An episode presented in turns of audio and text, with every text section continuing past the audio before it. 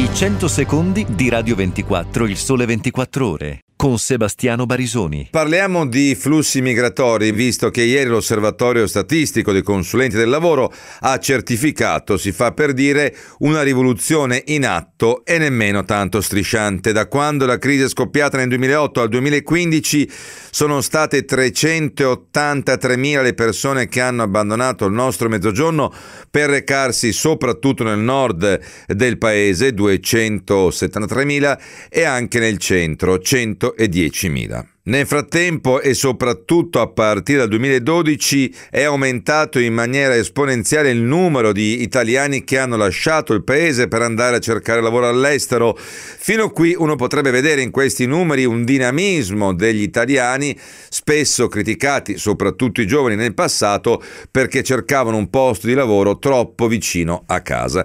In realtà non è solo così, c'è sicuramente una maggior disponibilità degli italiani a cercare il lavoro laddove si crea viene offerto, ma c'è un paese in complessiva crisi come capacità di attrarre forza lavoro.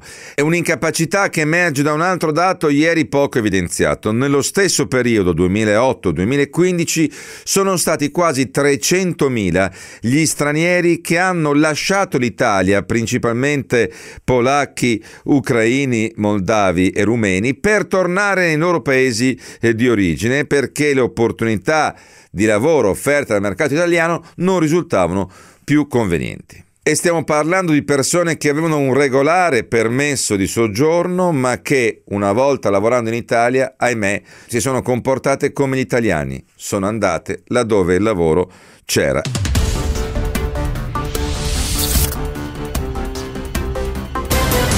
I 100 secondi di Radio 24, il sole 24 ore con Alberto Orioli. C'è un Sud che non sappiamo raccontare o che forse non sa ancora raccontarsi. È quello che emerge ad esempio dalle stime preliminari diffuse oggi dall'Istat sul prodotto interno lordo diviso per aree territoriali. Nel 2016 al Sud il PIL è cresciuto dello 0,9% in linea con la crescita media nazionale.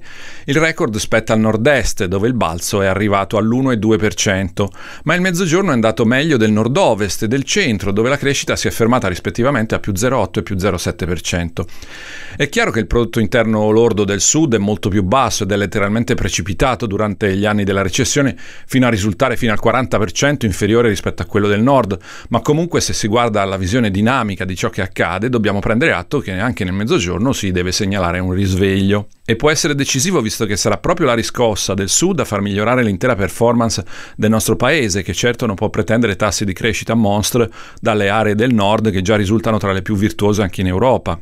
È un buon dato anche quello dell'occupazione che segnala un aumento dell'1,6% al sud di poco inferiore all'1,8% realizzato sempre nel nord-est. E ciò che colpisce ancora di più è che nel mezzogiorno sono cresciute l'industria e il commercio con i servizi legati soprattutto al turismo e alle telecomunicazioni, mentre nel nord-est invece oltre all'industria naturalmente è cresciuta anche l'agricoltura. Forse è presto per dirlo, ma davvero questi numeri per una volta fanno pensare a un cambio di passo che può portare lontano e comunque sperarci è già un modo per cambiare la narrazione e le aspettative sul nostro mezzogiorno.